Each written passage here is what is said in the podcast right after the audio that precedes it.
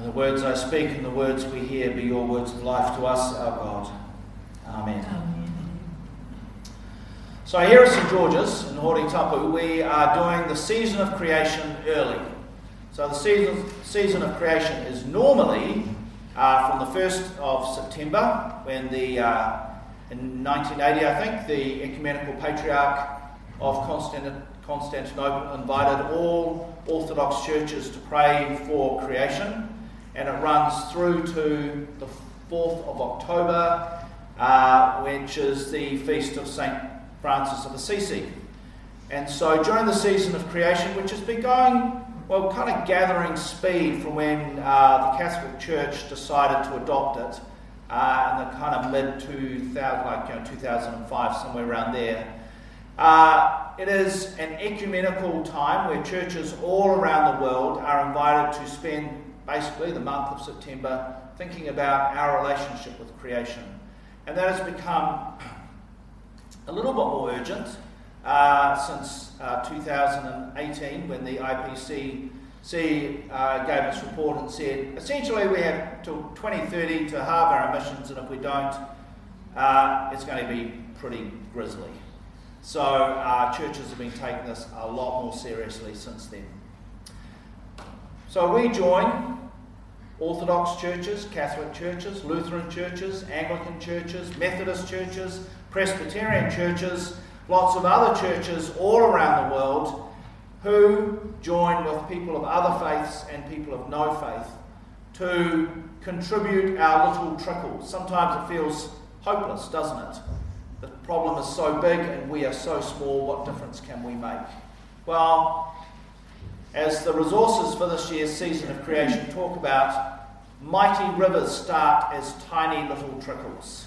And we are invited to contribute our tiny little trickle of concern and prayer and action and maybe even voting to make a difference, to actually bring some change in how we live in this world.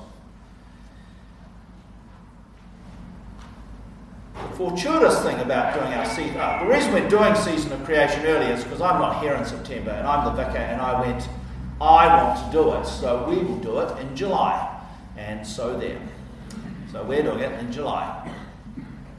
The joy of that is Matariki, is right in the middle of it this year, which uh, is a joy, really. This gift from ngā iwi o Aotearoa to the rest of us um, in this church, Bonnie talked about Matariki on our Harvest Festival and uh, kind of talked about the stars and the stories around those stars.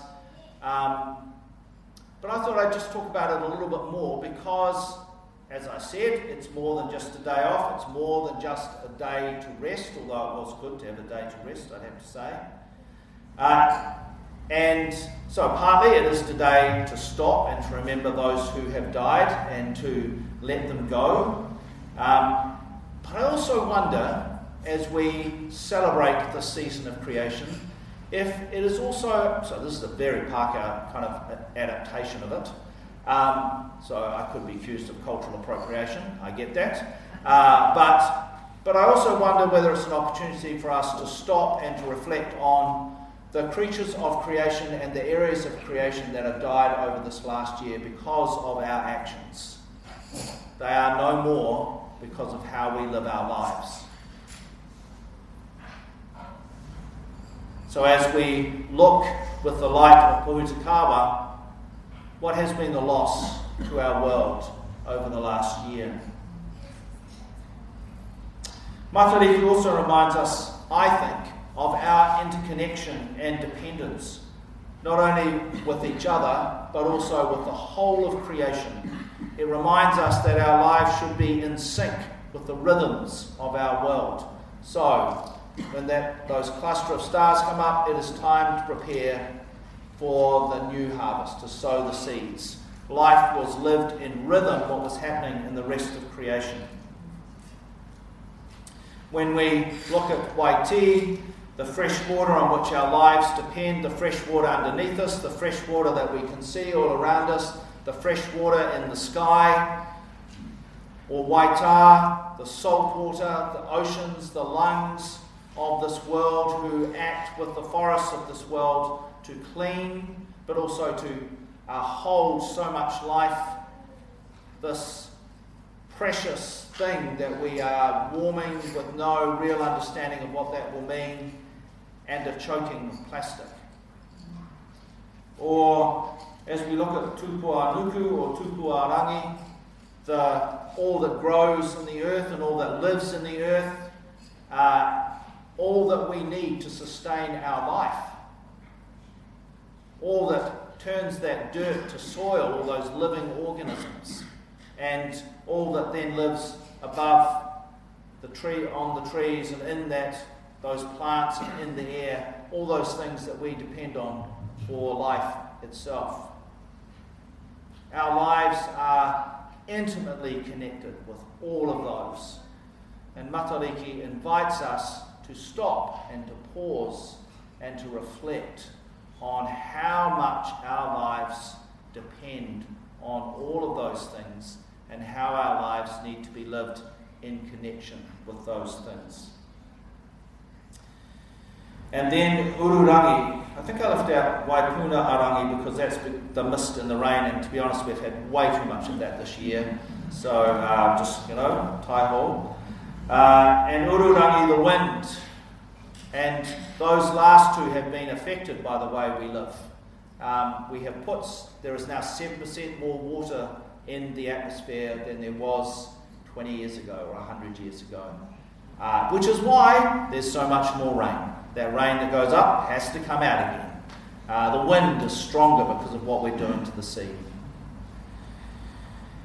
As we hold all of that in relationship, we then have Hiwa-i-te-rangi, the star that allows us to think about the future and to think about what is it that we long for? What is it that we hope for in the coming year? And it might invite us to think about, as mihinare, what does it mean for us to be people of faith in God? What is it that we long for or hope for? So, um, during this season of creation, we've been watching videos, and that's probably the longest sermon they've had since uh, Bonnie preached uh, for our Harvest Festival. Uh, and these videos mostly come from the Religious Diversity Centre's um, Tū Mana o Te Ao, Building a Climate of Hope, their webinar series, uh, which are all found on YouTube, uh, with a number of different people talking about uh, climate change and uh, how we address that as people of faith. Uh, but today I thought we'd do something different. Um, so, uh, in 2020, in preparation for the Lambeth Conference, the Anglican Indigenous Network prepared three videos to be part of the presentations at the Lambeth Conference, which is the conference for all the bishops. And uh, they wanted to give an Indigenous perspective on, on, on climate change and what's happening to our world.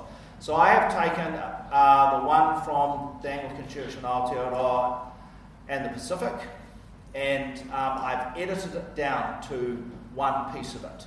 Uh, so we're now going to watch that one piece of it, um, uh, which offers uh, an indigenous reflection on our relationship with creation, but also a theological reflection. They do this as mihinare, as Anglicans.